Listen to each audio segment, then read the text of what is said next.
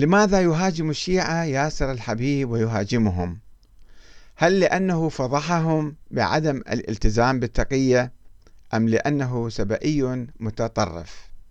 كتب الأخ مصطفى منصور يقول ياسر الحبيب شيعي اثنا عشري خط ونخلة وفسفورة يعني هذه كلمات شعبية دلالة على أنه هذا أصلي يعني لم يأتي بكلام من جيبه كل ما قاله موجود في كتب الشيعة الاثنى عشرية. هو فقط لا يمارس التقية بعبارة أدق. هو أوضح من بقية رجال الدين الشيعة.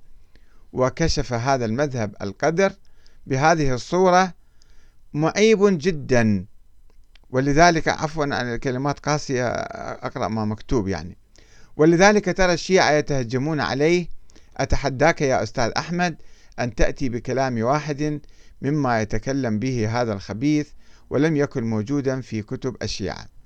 يا أخي العزيز مصطفى منصور في التراث الهائل اللي وصلنا من 1400 سنة في قمامة وفي زبالة وفي مواد ملوثة وفي كل شيء هذا التراث عند السنة والشيعة.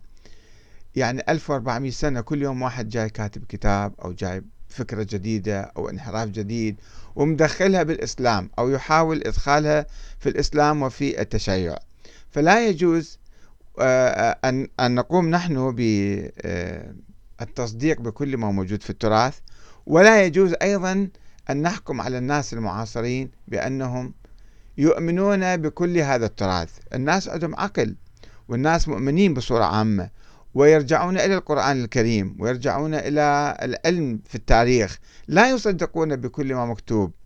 ولذلك نرى أنه منذ ألف سنة أو أكثر حتى في زمان الأئمة حتى في زمان النبي الناس كانوا ينقلون أحاديث عن النبي غير صحيحة.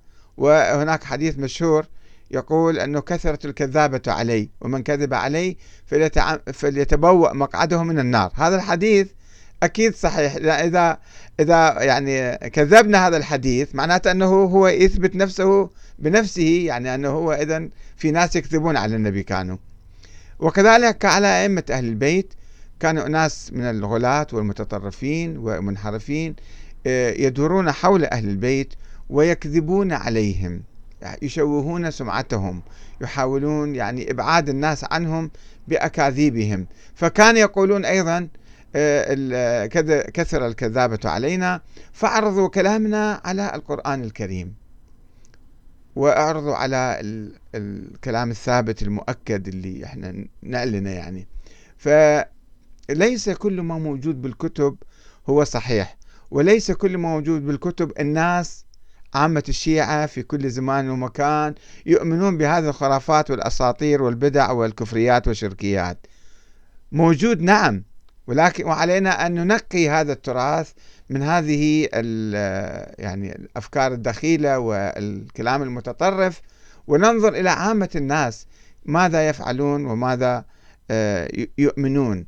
فليس آه، موضوع أنه هو آه، ياسر اللعان أنا أسميه أنه هو يعني كشف التقية. لا مو قصة تقية وعدم تقية. الناس عندهم هموم أخرى.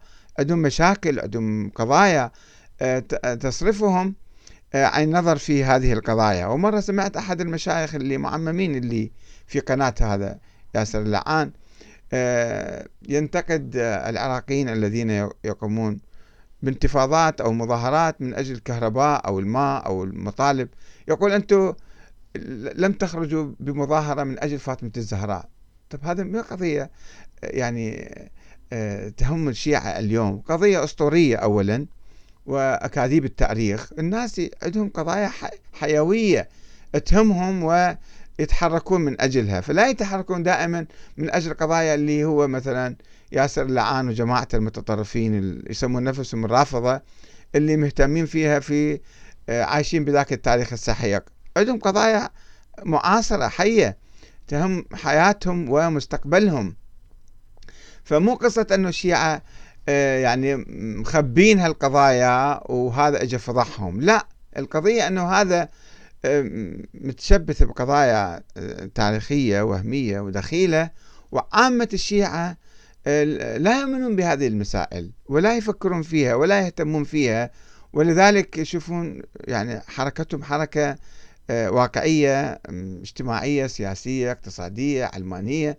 وليست حركة بهذه العقلية. ناس ما عندهم شغل عمل جالسين في محطة فضائية ويسبون كل علماء الشيعة كل قادة الشيعة كل مراجع الشيعة كل خطباء الشيعة مفكري الشيعة مثقفي الشيعة.